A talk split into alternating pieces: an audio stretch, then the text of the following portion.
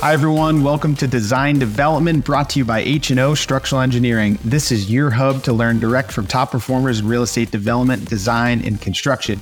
I'm your host, Rance Hayes, co-founder of H and O, lifelong learner, and I'm obsessed with high-powered organizations and the leaders that guide them.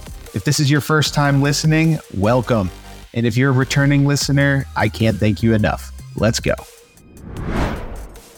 Today's guest on Design Development is Don Briggs. He's the co-founder and managing partner at H G eighty. He's the former director of development for Federal Realty Investment Trust. He worked in REITs for nearly three decades. Don is such a great guy. He has such a cool story. He grew up in an army family, studied architecture, went to construction, and then into development. And he really got to work on some cool development. Uh, we call this iconic retail-anchored mixed-use developments for a reason. One of which is Assembly Row right here in Greater Boston. Don, it brings a depth of knowledge, so I'm excited to share his journey with you today and see what H G eighty's got in store for us. So without further ado, let's get to my conversation with Don Briggs. Please join me in welcoming Don Briggs. Don, thanks so much for joining us today. Well, thanks, Rance. Thanks for having me. I'm really excited to unpack your career and your focus on I T. Iconic retail-anchored mixed-use developments. For those that don't know you, Don, could you do us a favor and give us a, a quick intro to who you are and what you're focused on today with H G eighty? Sure, sure. So I guess I'm best known probably for developing Assembly Row here in Boston. Uh, I ran development for Federal Realty for roughly about fifteen years and was with Federal Realty for eighteen, uh, eighteen total. So they're headquartered out of D C. I moved up here to Boston in two thousand nine, uh, a few years after we bought Assembly Row, opened the office here and grew it. Uh, but I ran development for Federal Realty nationally. So uh, developed a number of uh, retail strip shopping centers across the country, as well as uh, a handful of large neighborhoods just like Assembly. Was that a development philosophy? Let's call Assembly Row. For those that don't know, it's a few million square feet, multiple buildings, kind of a large, it's like creating its own community. How would you describe Assembly Row? Yeah, I mean, it's a, it's basically a new neighborhood in Boston, right? It's it's right in it's in Somerville, so right outside of Charlestown. And what we saw there was a big industrial site with a with a train line that drove by, but or rode by, but never stopped. And we had the ability to really just unlock seventy plus or minus acres for large scale mixed use development. So it's it's a new neighborhood. And when did you craft this type of view? Was this like a development philosophy? Did you go around the United States looking for this type of opportunity close to a tier one city? Like, when did this idea come to fruition? You know, for Federal Realty, they were really on the forefront of mixed-use development really before anybody else back in the mid nineties. They bought a handful of what I would call sort of quasi-retail industrial assets in Bethesda, Maryland, which is uh, sort of a first-tier suburb inside the Beltway in D C. And they sort of cut their teeth trying to develop a mixed-use neighborhood down there. I joined them after they'd done a phase or two there, and they had started a really large mixed-use neighborhood in San Jose, California called Santana Row. Santana Row has become one of the most iconic mixed-use neighborhoods where folks just go to visit it. I don't know. There's a there's a property in Atlanta called Avalon, which was developed really in the last, I think, before it was before the, the pandemic, but after the recession. And I knew the group who did that. And the landscape architect had called me because they went out to Santana Row to essentially measure all the dimensions of Santana Row so they could replicate it at Avalon. And it's been um, tremendously successful.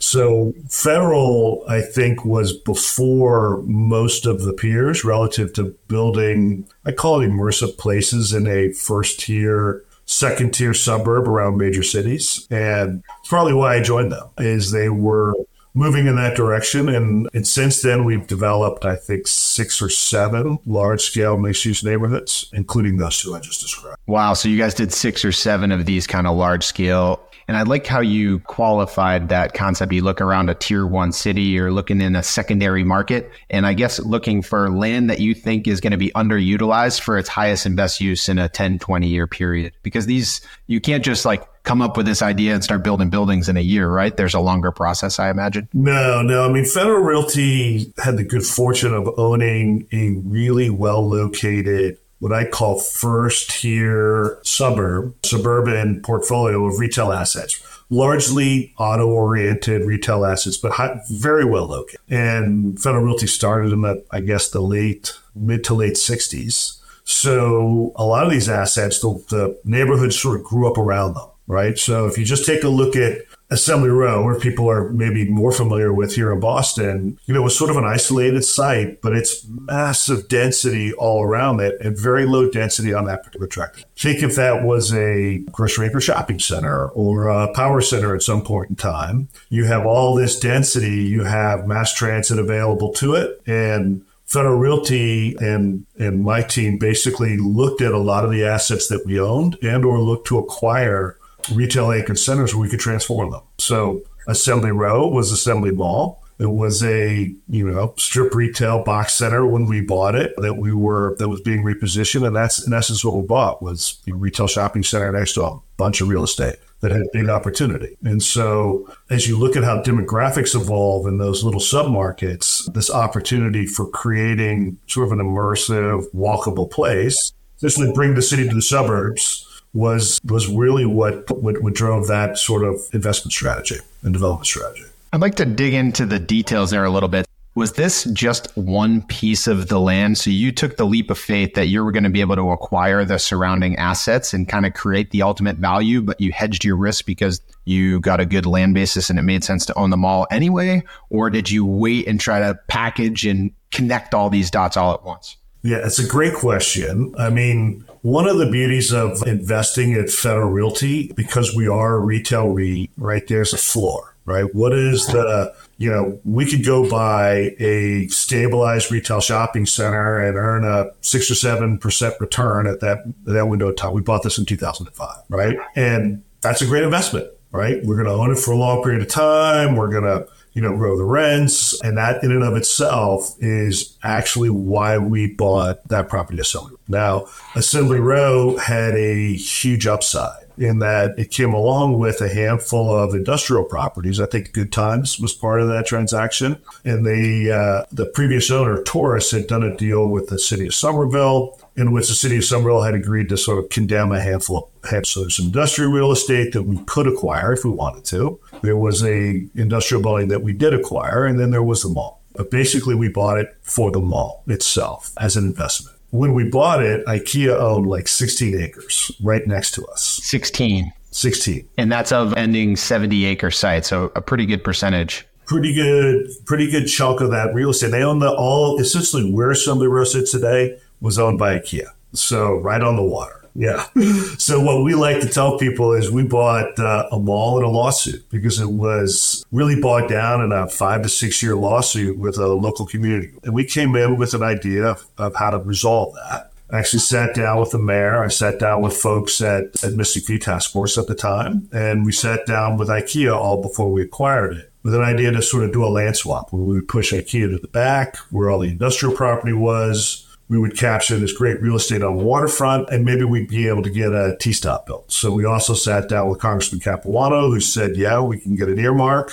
And with that as a background, we went ahead and closed. What I'm hearing is real estate development is a lot more than just understanding the bottom line financials of a potential real estate deal. It sounds like you're mediating a lot of problems between different entities. There's political, there's put, there's community stuff involved, and you end up having to show up with empathy to understand what is it that each party is actually interested in, and how do you align those to create opportunity? I, I, yeah, I mean, you said it very well. That is why I became a real estate developer, right? I really enjoy the spectrum that you get to engage in, from design to construction to finance to politics to community to it's just a it's just a great mixed bag of what you get to do. And if you can sort of think about things through all those different lenses, then you have the ability to maybe see something that other people don't. Love that. Yeah, and if you if you if you have perseverance, then maybe you can actually succeed at the other end of that. Right? Yeah, you got to have thick skin. Lots of ups and downs, right? Lots of ups and downs.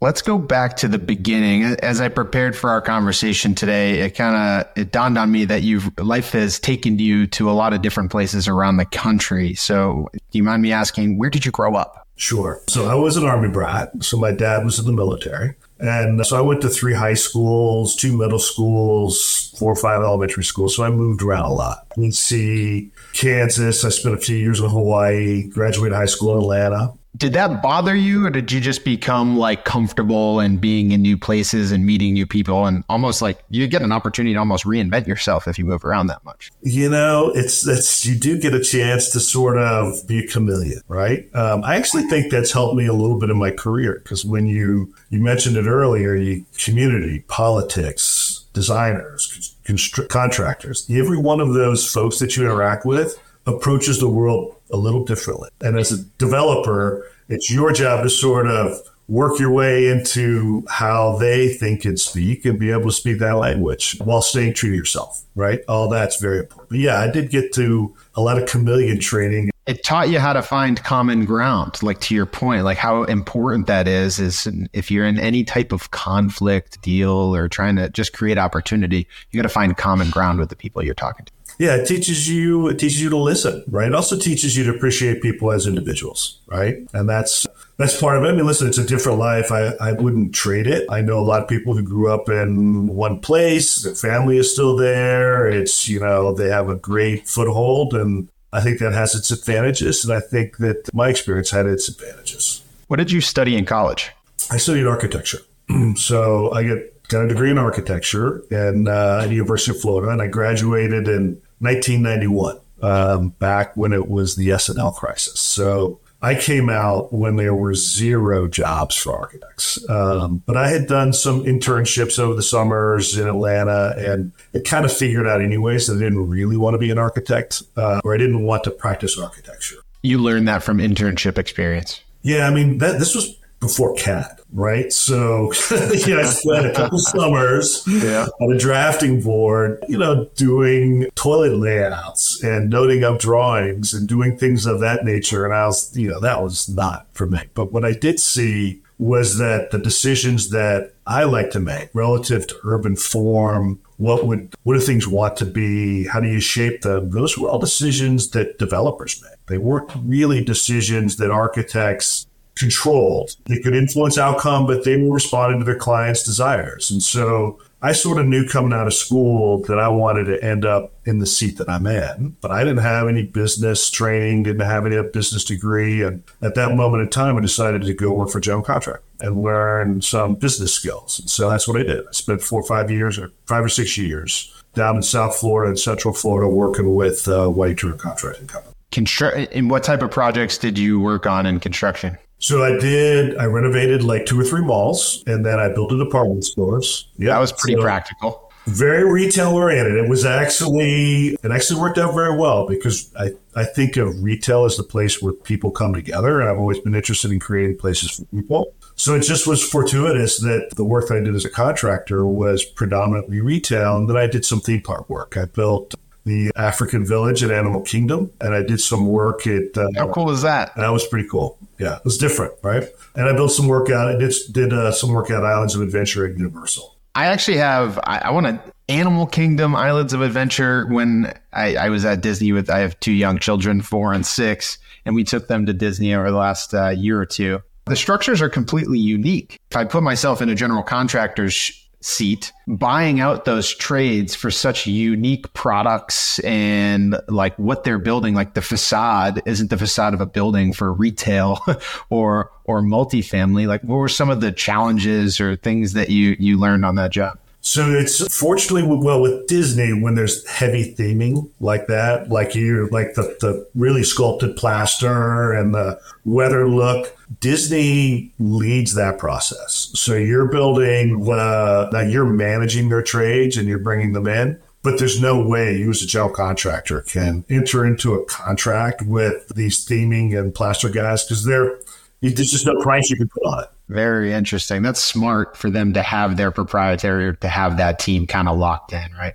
Right. Now, what we did do is we brought in some South uh, South African team to do all the thatch work. like the, the grass, uh, the grass roofs, it was all done. We imported a, a, a team from South Africa. And so how long was your career in construction before you, you navigated your way to development? I think I was there for five or six years, maybe five and a half years. And I built a project for a client of mine, Cousins Properties, in Atlanta. And I was actually considering to go back to get an M B A, was in the process of applying to a handful of schools, and a client who had become a friend had basically just said, listen, why don't you just go up here and work for me? Don't do that. I've got an opening. So I did. And I joined them, I think, in nineteen ninety-six or nineteen ninety-seven. And I actually started as a tenant coordinator. That was my role. Tenant coordinator. So not necessarily development, managing tenants and existing assets. Yeah, there's a there's a specific role in retail development, which is a tenant coordination role, in which as you enter into leases or you do build outs for large tenants, the tenant coordinator essentially manages that process. It's like a mini construction process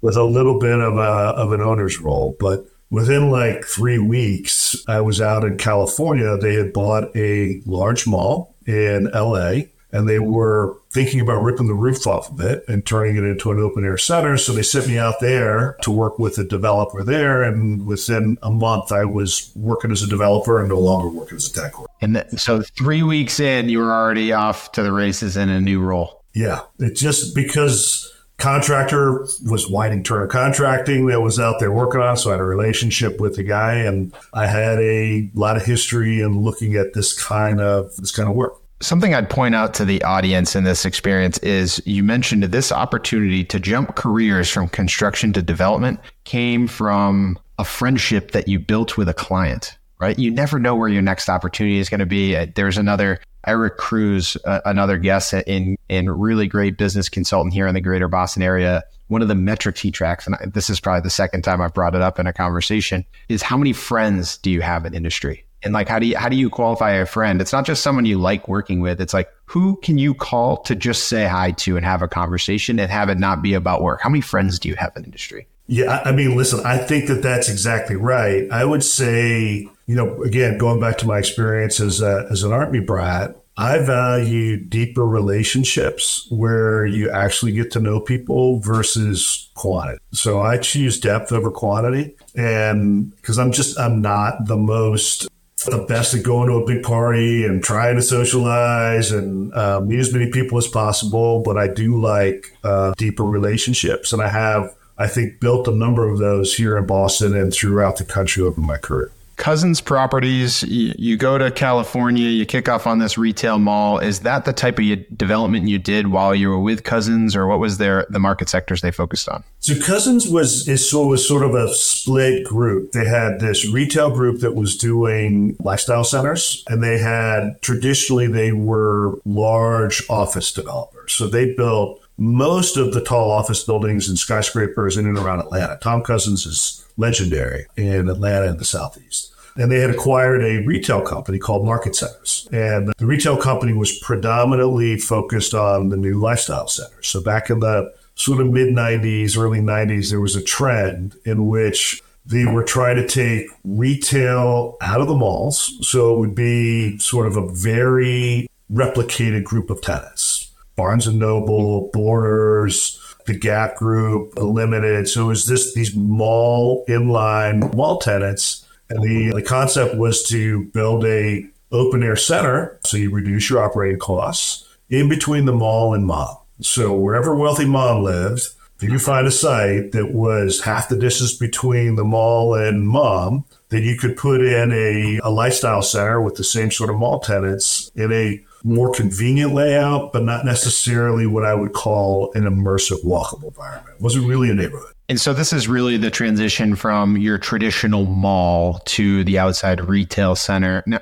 thinking about that strategy, you mentioned your operating costs are less, and that's because you don't have all this common space that doesn't generate any rent that you have to condition, right? Exactly right. But your construction costs, I imagine, go up. For the sprawling retail center, you have a lot more facade, a lot more exterior storefront. You have a lot more landscape and paver to do, or is that stuff that you're able to to get done efficiently during the development process? I, I don't think it, I don't know that it's much more expensive I think the deal is a whole lot less expensive because now you're not giving away land to anchors, right? So if you think about a mall, it's all fed by the anchors, and the inline retail sort of supports the giveaway to the anchors with, with the lifestyle. So if you don't have that. So anchor tenants have kind of, they have leverage in that type of development versus the outdoor shopping center is creating its own environment with a slew of tenants. And if you have those relationships and you've proven the model, you can continue to get that. But no one tenant really has leverage over the development. Yeah, I mean, if you think about one of the challenges with the malls today, right, is that they enter into these hundred-year giveaways or sixty-year giveaways for these anchor tenants where they sold the land for a dollar, right? In order to be able to get the, the project off the ground, they give all kinds of controls to those tenants. And so the mall unwind is particularly complicated or complex as a result of how it got started because of all the leverage that they have. But in the lifestyle centers, didn't have all that, right? And there's there's a few lifestyle centers in and around Boston, predominantly built by W S. They did a fan, they've done a fantastic job. Legacy Place, Dedham Shops, Street Shops, and Dedham, I guess it's Lynn Marketplace, right? The Street in Brookline. They've done a fantastic job. Your transition from Cousins, how long were you at Cousins? I was with Cousins for about three to four years. I had, uh, you know, sort of pushed the envelope at Cousins trying to see if we could. So Cousins also didn't want to do restaurants in these environments. So they wanted to do minimum food. So this was really, this was, this was very early in the gestation of these. And they absolutely did not want to do residential. And I thought we were sort of giving it away a little bit. And somebody in the in our group had said, you know, have you ever talked to Federal Realty? I said, no. And I didn't actually really do any research on that. But coincidentally, another friend of mine, my old superintendent at Federal Real at, at Whiting-Turner, was close friends with a guy named Brian Spencer, who actually ended up working with for the next twenty years at Federal. He was a consultant there, but he introduced me to a woman named Robin Mosley, who was a developer at Federal. And she and I met. They were working on a project in Atlanta, a mixed-use uh, opportunity there. She brought me on board, really, I think, at the end of nineteen ninety-nine, early two thousand. And that was right at the beginning when, when Santana Row was under construction. We were building Pentagon Row, another project in D C, and that's how I came over. This is another great lesson for, for the entire audience, for all of us. It sounds like the move from Parsons to Federal was really just over a development philosophy. And if I think about real estate development itself, there's a million different strategies. You can do single family homes. You can do multifamily. You can do industrial. You can do urban only. You can only do retail. You can only do restaurants. So there's there's no one way to skin a cat, for lack of a better phrase. And Part, uh, Cousins had a proven model and strategy they wanted to stick to, and you had an idea of a new strategy that you wanted to test out, and you ended up finding a company that had that similar strategy that allowed you to see that through. That doesn't mean Cousins was wrong. That doesn't mean you were wrong. It just means that it was a different path, and that's okay for two people that work great together to go separate ways over different philosophies or, or ambitions, right? That's exactly right. You know, I came out of school as an architect with a real interest in building community and building neighborhoods, retail environments being the place where I always believed that people came together as communities. These were the crossroads and the connective tissue in many neighborhoods. And so my experience just sort of kept marching me down that track because it was something I was always interested in. When I talk to young folks who uh, are interviewing with me or, you know, are looking for some advice about their future, I always ask them a question, which is, you know, what are you passionate, right? Why do you want to be in real estate to begin with, right? Is it because you want to make a lot of money? Is it because you want to essentially build a factory? And I'll come back to that and I'll describe that in a second. Or is it because you have some particular passion about what it is you want to build? And there's no right or wrong answer, right? It is a, what is it that you're particularly interested in? What are you passionate about? What are you motivated by? Because that will guide you to an opportunity that, that you will love and you'll enjoy. Because I've had the good fortune of being able to sort of pursue my passion and do it relatively well. Had a lot of luck and a lot of opportunity along the way, but I encourage people to sort of think about that. So we come back to that factory. Great question to ask. I, I would say I try to ask similar questions. You want people to understand where they're trying to go and to make sure that if they actually achieve it, it's going to make them happy or fulfilled or continue exactly. along that journey. You don't want them heading in the wrong direction. Right. And self-awareness is huge. Self-awareness is key. Understanding that and knowing what your skills are and what you enjoy doing is really important. Hard. It's hard. It's hard to figure out. You got to sort of, you know, life is a windy road and it's okay. Cousins was a privately owned company. Is that correct? Yep. Cousins is, was a was a was a REIT as well. They were privately owned, but they had actually, in the S and L crisis, went became a REIT because of all sorts of capital reasons at that point. So this is back in the early nineties. That's when that crisis happened. So they became a REIT in the early nineties. Yeah, late eighties, early nineties is when they converted. Yeah. I want to get into that. I don't think now is the time, but the understanding how projects are capitalized and funded from a, a REIT to the private entity, I think is a is a really interesting conversation. Continuing on your journey at Federal Realty, you started working on projects in D C. Are you still living in the Atlanta area at this time? No, I live in, so I moved to, I moved to, I spent two years in Atlanta with, with Federal Realty, working on a project down there. And then And then I guess it was, you know, we had the dot-com bubble, and that created another sort of, if you're in real estate, you'll, for any length of time, you, you go through these expansions and contractions. And we're obviously going through a big contraction right now, right?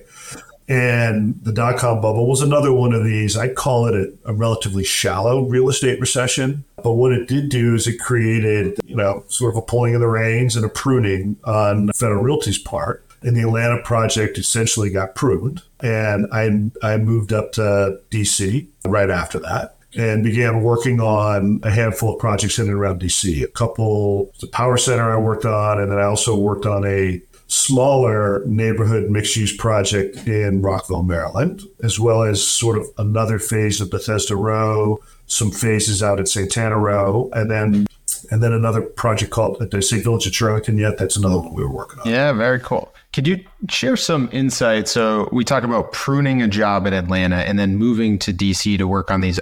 Were they just at different stages of developments? Was Atlanta already like a self-sustaining cash flowing asset that had bigger plans? Or like, what was the difference between the two? So Atlanta was a new market for Federal. That was probably the biggest issue. New means higher perceived risk. Yeah, higher perceived risk. We didn't really have a footprint in, in Atlanta at the time. The project we were working on was a large public-private partnership with MARTA and another developer, and two other developers, one being Post Apartments, one being a group called Carter and Associates. And Bell South was building new headquarters. So it was a huge project with a lot of different parties. But it also was in Atlanta. And Federal essentially made the decision not to invest in the Southeast. And so let's pull in the reins, focus on the markets we know. Yep, we're in Northern California, we're in L A, we're in D C, D C through New York. Had a couple small assets up here in Boston at the time, but it was primarily that sort of Northeast corridor and then L A and San Francisco. So that was the dot-com boom, so early two thousands. And then you, your team identifies the Assembly Row opportunity. I think you mentioned two thousand five, so kind of coming out of that dot-com boom. Yeah, so we, we had some success at Rockville Town Center. We had some success with some of our our second and third phases on these mixed-use assets. So like in two thousand two, at that same period of time, there was a, a transition that was taking place at Federal relative to leadership. And Federal was way out over their skis on mixed-use development. They had way over-invested in Santana Row. It was going to be a very difficult situation. We had a transition. At that point in time, we told Wall Street we weren't going to do mixed-use anymore, that we were going to focus on adding value to our existing portfolio, grocery-anchored, power center portfolio, very well located, and we were going to do little base hits. You know, there was a, there's actually a, sailing, a, a saying at Federal at the time, crumbs are filling. So crumbs are filling. Crumbs are filling. So we were focused on all the crumbs that had been ignored while Federal went on this big mixed use agenda. All the while, we sort of talked internally and said, but we're still going to pursue this, this, this, and this, right? We should not talk about it. How did Wall Street respond to that, that change, that pivot? It was hugely beneficial. Hugely beneficial. They loved hearing that.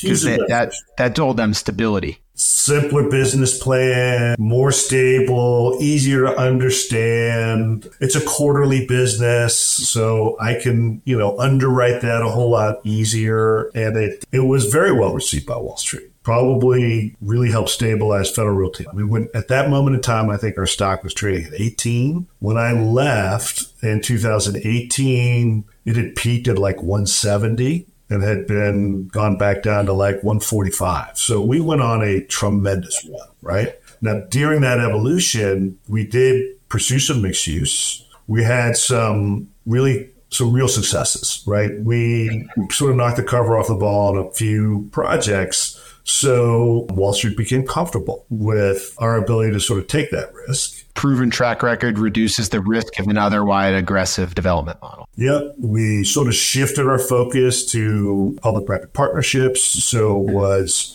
a little bit of a mitigation of the risk. We brought in partners to develop certain uses. So like the first phase at Assembly, we brought in Avalon Bay versus developing it ourselves. So we created land value. We sort of managed our business, I would say, more in a more disciplined manner. It, did that help like hit, I, I'm just thinking through owning a public asset. You have quarterly earnings expectations, and otherwise people start asking questions. People that ask questions get scared, and people that get scared start selling, and that cycle can be can be challenging. Did this new strategy kind of give your team small wins, cash flow, and kind of quarterly earnings wins that allowed you to build momentum? Yeah, I mean, the part of the beauties of Federal, I, I got to give huge kudos to Don Wood, who was the C E O of Federal. We had sort of two business lines, right? We had this steady internal growth engine that was coming out of our really well-located traditional retail open-air shopping center portfolio, right? Great rent growth,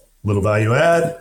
And you marry that to this very lumpy but high value add mixed use development development program. And we actually got paid a premium because we had both of those going at the same time. Ooh, I like that. You got a higher multiple on your more consistent cash flow because people knew you had the home run potential with your other. That's I love that strategy. There was a shift that took place in the public markets really in the late two thousands before the Great Recession, but even coming out of the Great Recession, where mixed use really became a buzzword. And we were well in front of anybody else, certainly in the public markets, and both our ability to execute what we knew from, from cradle to grave, not just development, but operations, leasing, all of it, right? And and so we got paid fifteen, twenty percent premium on our multiple compared to everybody else, which is mutually reinforcing if you have a complex business plan, because now you have a much lower cost of capital, which allows you to sort of bridge the gaps. We were able to bridge the Great Recession as a result of that because of our cost of capital.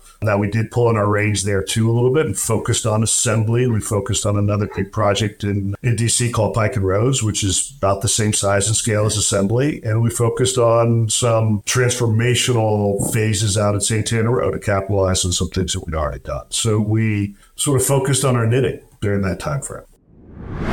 Quick break from the show. Thanks for tuning in to Design Development.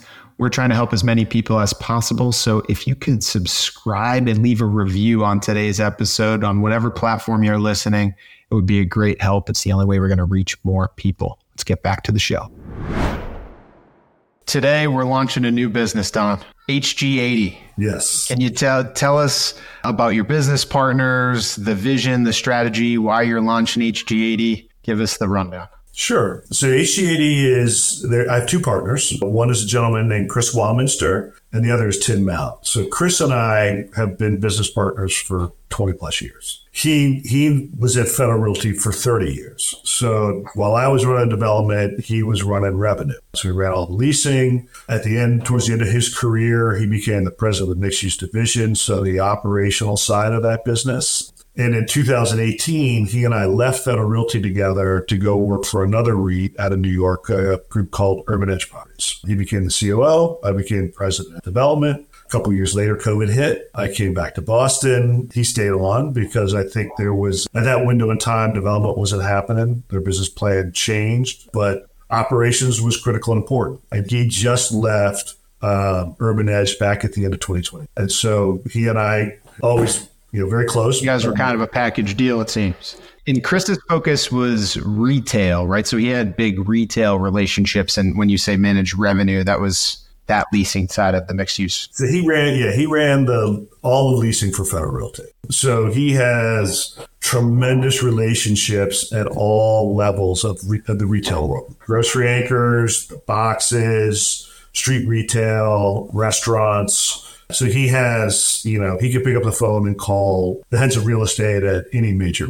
I'm thinking about the information arbitrage like your team can get, because you can gain insights from these companies and major retail brands that also believe in you because you have a proven track record of creating these iconic retail mixed-use developments that when you're looking at a new land, you can get feedback from the retail community on what they're seeing in this area. You can understand what they look for for finding an ideal location. And that information exchange, I imagine, is a huge lever. It's a huge advantage, right? It's, I mean, the relationships that Chris has, both in the brokerage community and within the tenants, it's, it's tremendous, right? Such a huge asset. And you're right. That is a key component of what we will, you know, try to leverage as we move forward with H G eighty. My other business partner is Tim Mount. Tim Mount was the design partner for Streetworks Studio. So Streetworks has been essentially Federal Realty's design collaborator for longer than I was there, twenty-five plus years. So Tim and I have worked together hand in glove on all of our large mixed-use neighborhoods from a design and entitlement standpoint. So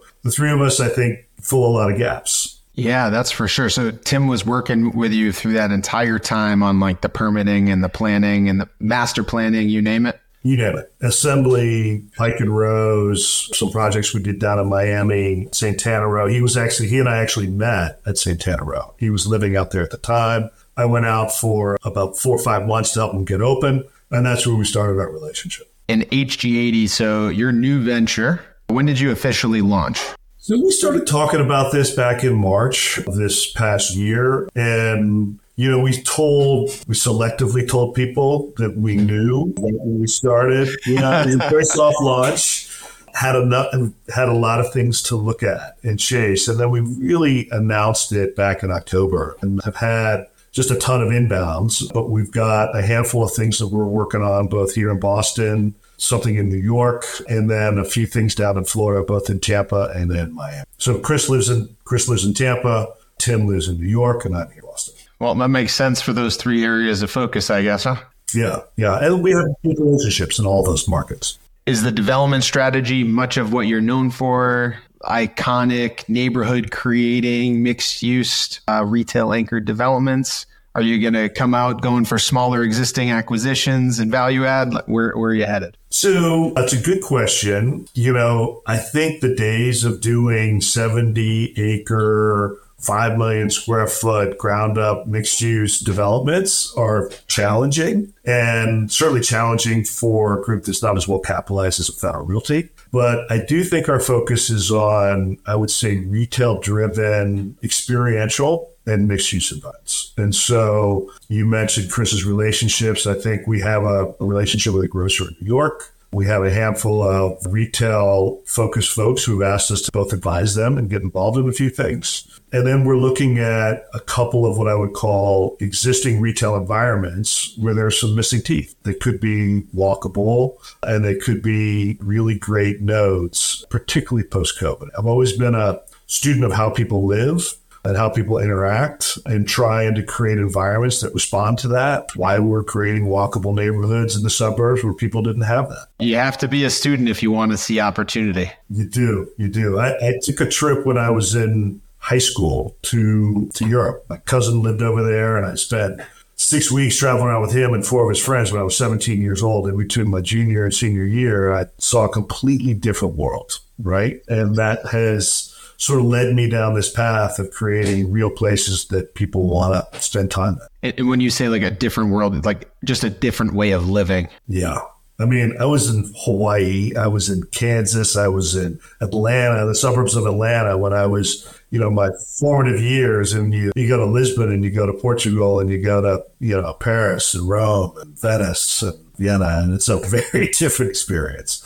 And that's probably why I became an architect. Absolutely love that. Coming back to, you mentioned even here, uh, capitalizing, and, and especially you're moving now, launching a private development company. You've led a career in, in REITs. Could you help walk us through the how a REIT and a private development company and how the the capital stack or how they fund projects differs, and maybe a pro and con like on how it connects to today's economy? Yep. So REITs, which I know better, frankly, than I know the private world. I mean, one of the, I'll give you just one of our theses at H G eighty is the three of us don't come from the capital side of the business, right? We come from the execution side of the business. And over the last ten, fifteen years, pick when that mark flipped, sometime during COVID or post-COVID, certainly when interest rates went up. If you were invested in real estate, you made money, right? You didn't really need to execute at a real estate level if you were in at a you were a real estate investor, right? And there's a lot of folks who sort of,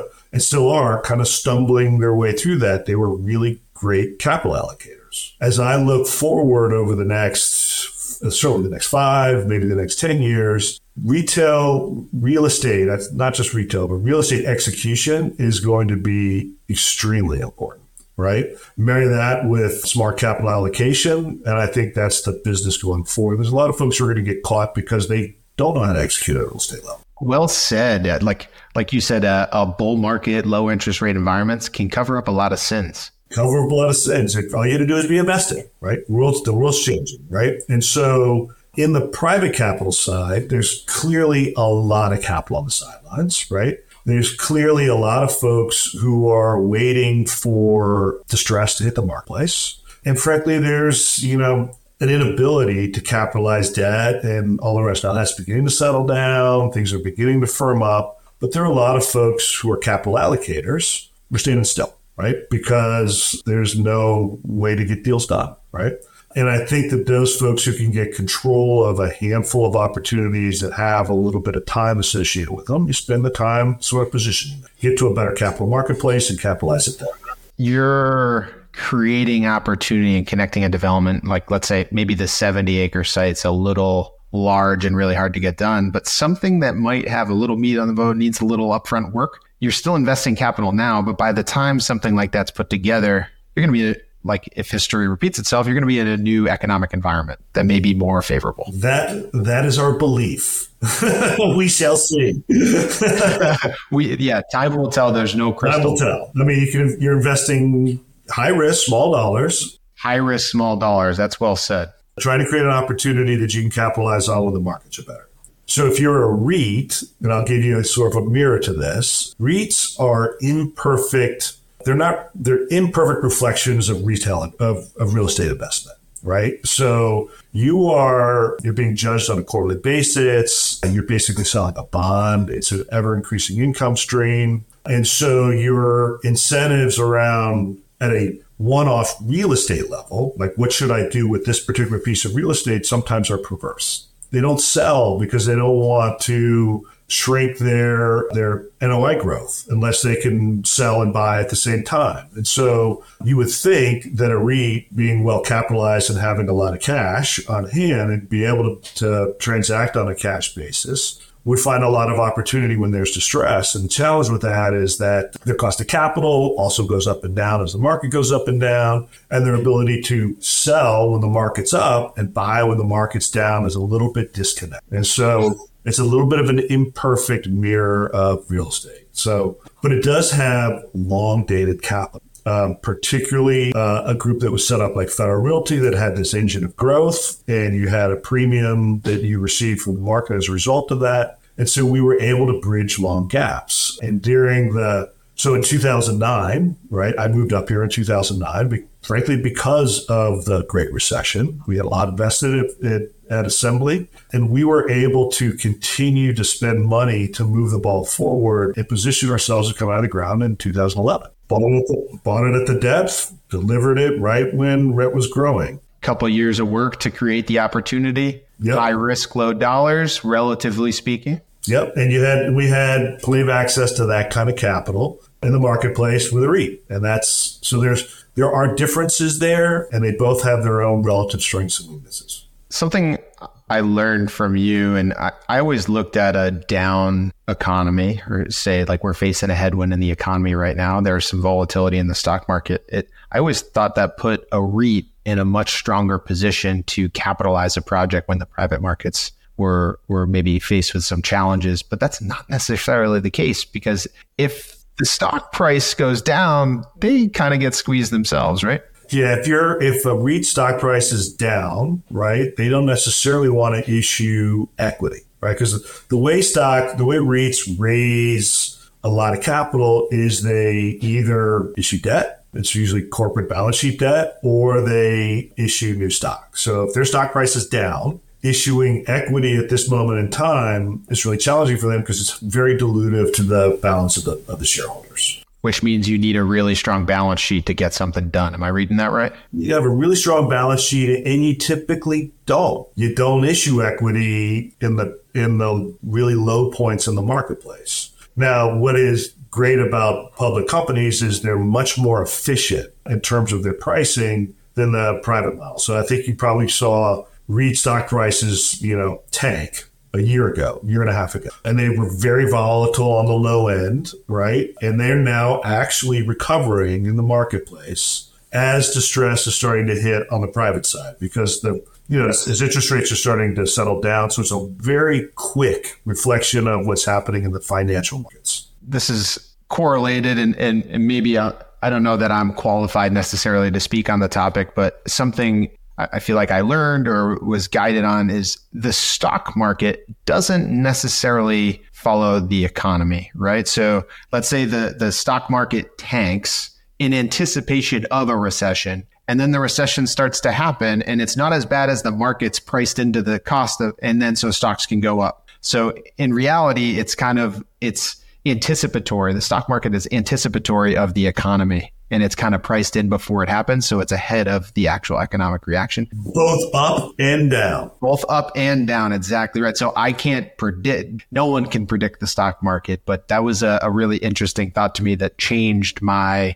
my view on when to allocate capital. It made me a little bit more confident when things maybe aren't necessarily great in economy. That's, that's, that is true. Particularly with REITs, they are much more tied to interest rate changes. It's an instant move based on sentiment. There's a lot there that happens with repricing, particularly as a, as a reflection of real estate. And it just takes forever for real world, real world real estate to move through these sorts of moments in time. The same question I, I like to close out with all my guests. Could you share your favorite book or podcast with our audience? So absolutely. I, I, I'm a vociferous reader. I have not really picked up the podcast yet, although I did have a friend send me a very interesting podcast in which Scott Galloway was being interviewed, talking about, I think, the challenges that young men face in our society right now. I found that very, very interesting. I actually find Scott Galloway interesting to read, and also what he says.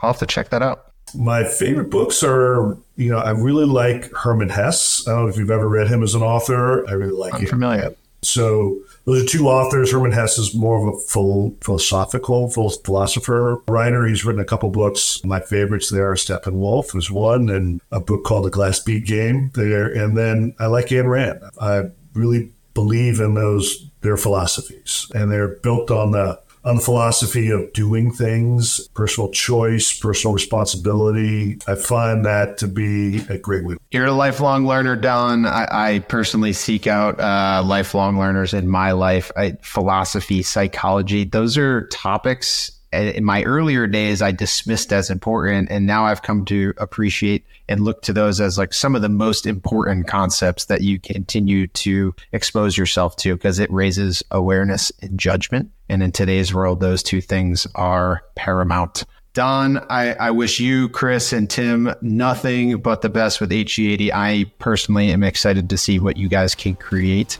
Thank you for being a part of Design Development. Well, I really appreciate the opportunity. Enjoy the conversation with us. Thanks so much. Hey, everyone. Thanks for tuning into Design Development. Real quick before you leave, our goal is to help as many people as possible. We're a growing community, and you're a big part of it. So just click that send button. Send this episode to a friend. Let them get those same insights that you got today. We appreciate you. See you next time.